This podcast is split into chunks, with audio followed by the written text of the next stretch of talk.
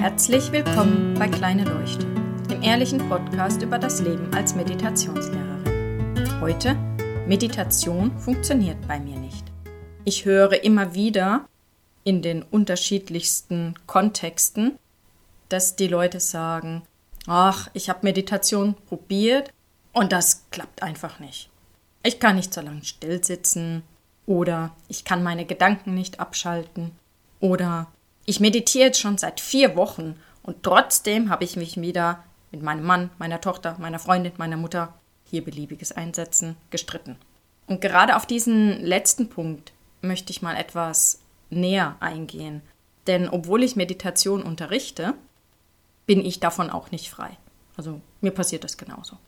Und vor allem am Anfang war das für mich auch so ein Punkt, wo ich dachte, ich mache irgendwas falsch. Und auch da gehe ich jetzt mal wieder einfach von mir aus. Ich habe am Anfang eine magische Pille gesucht.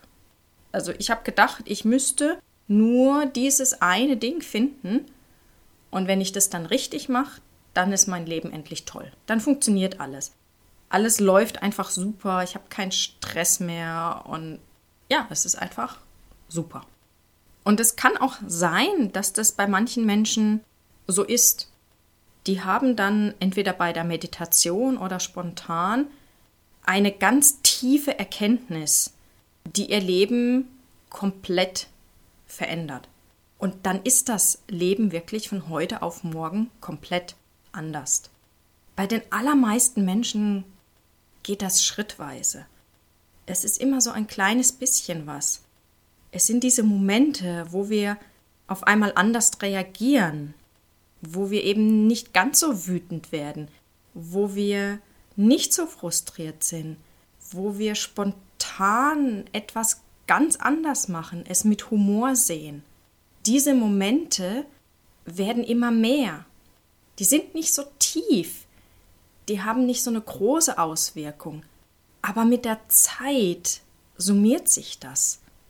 Wenn wir die nicht abwerten, sondern sehen, dass sich etwas tut, dann ist es so, dass wir doch mit der Zeit ein Licht am Ende des Tunnels sehen und Hoffnung haben auch, wenn wir dann mal wieder eine Phase haben, wo wir das Gefühl haben, alles läuft falsch.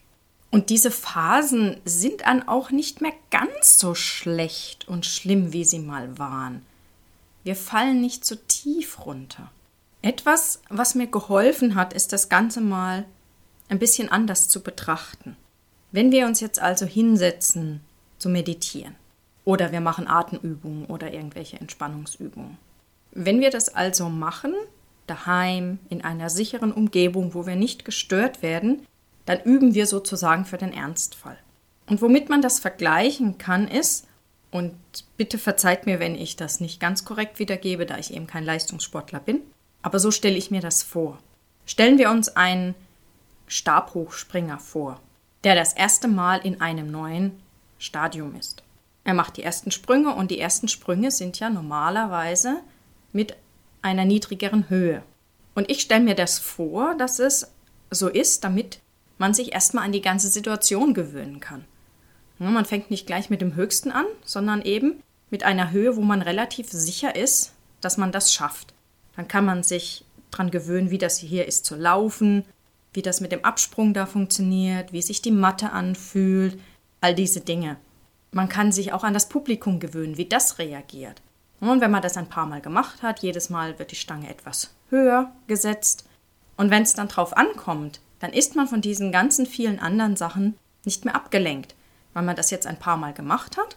Und dann kann man sich wirklich auf den Sprung konzentrieren, der jetzt schwieriger ist und wirklich auch die Aufmerksamkeit braucht. Und da er das vorher ein paar Mal gemacht hat, kann er das jetzt auch und dann klappt das mit dem Sprung. Und ich habe das Gefühl, wenn wir anfangen, jetzt so eine Technik zu lernen, dass wir hergehen und quasi gleich mit der höchsten Höhe anfangen. Ich muss jetzt sofort unter den schwierigsten Bedingungen muss das klappen. Und das ist ja irgendwie klar, dass es das nicht tut. Das kann sein. Ich kann mal einen guten Tag haben und tatsächlich wenn ich müde, kaputt und sonst was bin, trotzdem gelassen reagieren. Aber ich glaube, das war dann eher Zufall.